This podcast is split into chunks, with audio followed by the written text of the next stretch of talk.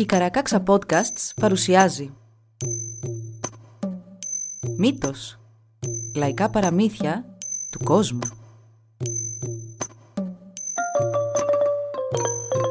Κάποιες ιστορίες μπορεί για κάποιους να περιλαμβάνουν ευαίσθητο υλικό. Για περισσότερες πληροφορίες για το κάθε επεισόδιο, συμβουλευτείτε τις σημειώσεις του όπου βρήκατε αυτό το podcast.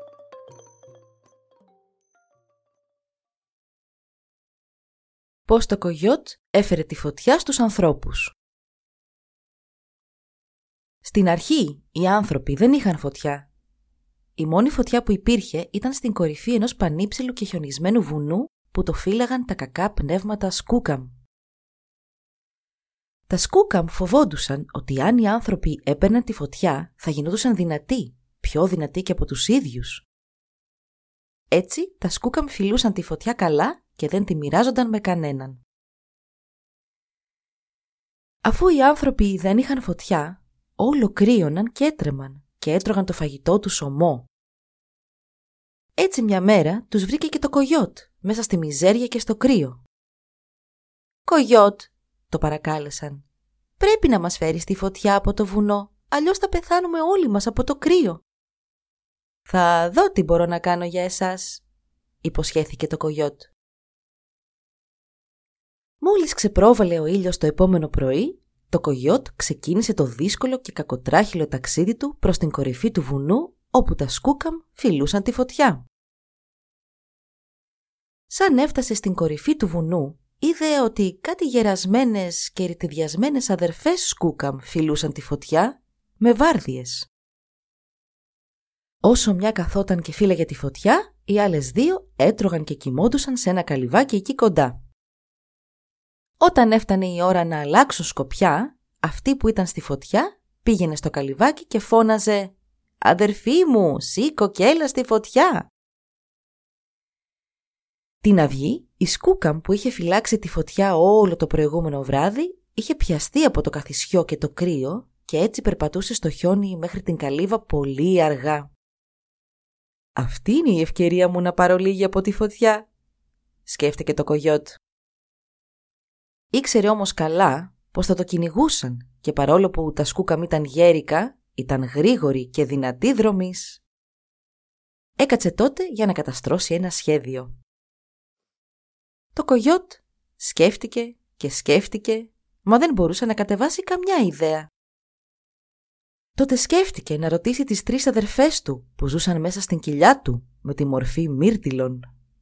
Αυτές ήταν πολύ σοφές και σίγουρα θα το συμβούλευαν σωστά. Αρχικά, οι αδερφές του αρνήθηκαν να το βοηθήσουν. «Αν σε συμβουλέψουμε», το μάλωσαν, «εσύ αμέσως θα πεις ότι ήξερες από την αρχή πώς αυτό έπρεπε να κάνεις». Το κογιό τότε θυμήθηκε πως οι αδερφές του φοβόντουσαν το χαλάζι και σήκωσε τα χέρια του προς τον ουρανό. «Χαλάζι, χαλάζι, πέσε τώρα από τον ουρανό», οι αδερφές του αμέσως άρχισαν να το παρακαλούν φοβισμένες. «Α, όχι, μην κάνεις το χαλάζι να πέσει. Θα σου πούμε ό,τι θελήσεις να μάθεις». Οι τρεις τους τότε είπαν στο κογιότ πώς να κλέψει τη φωτιά από το βουνό και να την κατεβάσει μέχρι κάτω στους ανθρώπους. Μόλις τελείωσαν να του εξηγούν τι έπρεπε να κάνει, εκείνο γύρισε και τους είπε «Αυτό σχεδίαζα να κάνω από την αρχή. Το κογιότ επισκέφτηκε τότε τα ζώα. Τα μάζεψε όλα μαζί όπως του είχαν πει να κάνει οι αδερφές του και είπε στην αντιλόπη, στην αλεπού, στην Ιφίτσα, στον κάστορα και στον σκίουρο να πάνε να στηθούν σε συγκεκριμένα σημεία της βουνοπλαγιάς. Όταν όλοι είχαν πάρει τις θέσεις τους, σχημάτιζαν μια μακριά γραμμή από την κορυφή του βουνού μέχρι το χωριό των ανθρώπων. Το κογιότ ανέβηκε για άλλη μια φορά στην κορυφή του βουνού και περίμενε να ξημερώσει. Η γριά σκούκαμ που φύλαγε σκοπιά είχε δει το κογιότ με την άκρη του ματιού της, αλλά νόμισε πως απλά ήταν ένα ζώο που περιπλανιόταν γυρεύοντας τροφή.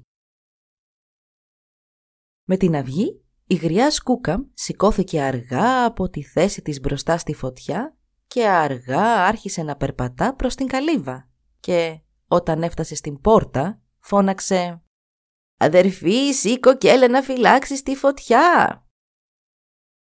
Εκείνη ακριβώς τη στιγμή το κογιότ βγήκε από τους θάμνους. Άρπαξε ένα κομμάτι φωτιά και άρχισε να τρέχει όσο πιο γρήγορα μπορούσε μέσα στο χιόνι.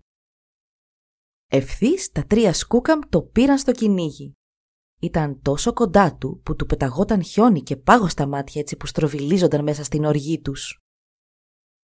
Το κογιότ έτρεχε όπως δεν είχε τρέξει ποτέ στη ζωή του. Πηδούσε πάνω από ρογμές στον πάγο και κατρακύλησε τη μισή διαδρομή σαν χιονόμπαλα. Μα τα σκούκαμ ήταν πάντα ξοπίσω του. Τόσο κοντά του ήταν που οι φλογερές τους ανάσες τσουρούφλησαν την ουρά του.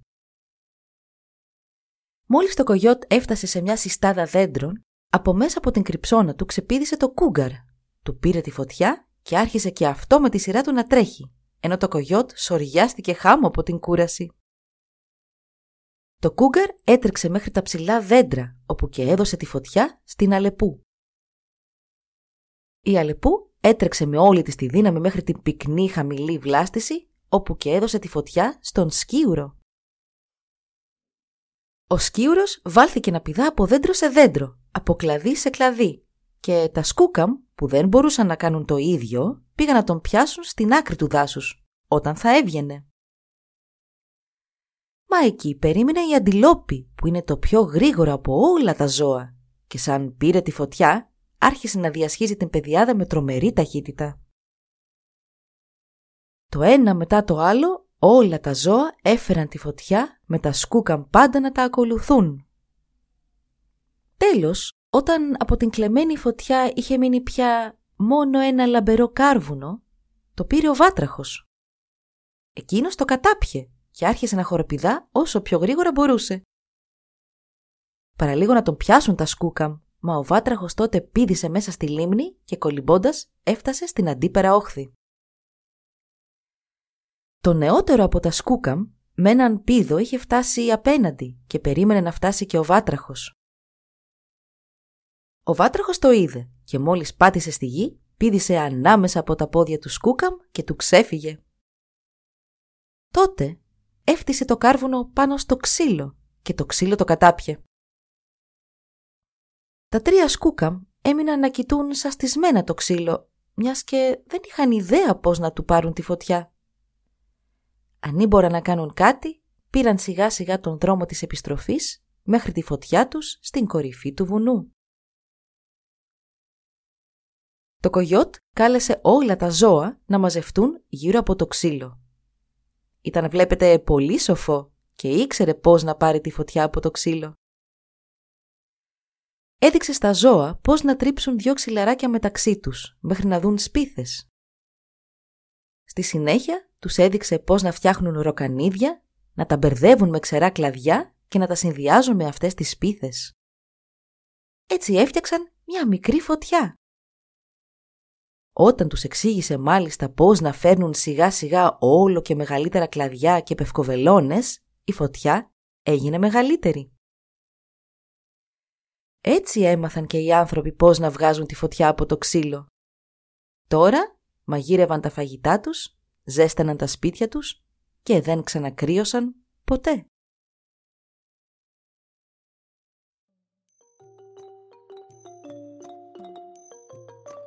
Εδώ λοιπόν η ιστορία μας έλαβε τέλος. Μπορείτε να μας βρείτε στην ιστοσελίδα www.karakaksa.org για να μας ακολουθήσετε και να μας υποστηρίξετε. Σας ευχαριστούμε που μας παρακολουθήσατε. Γεια σας!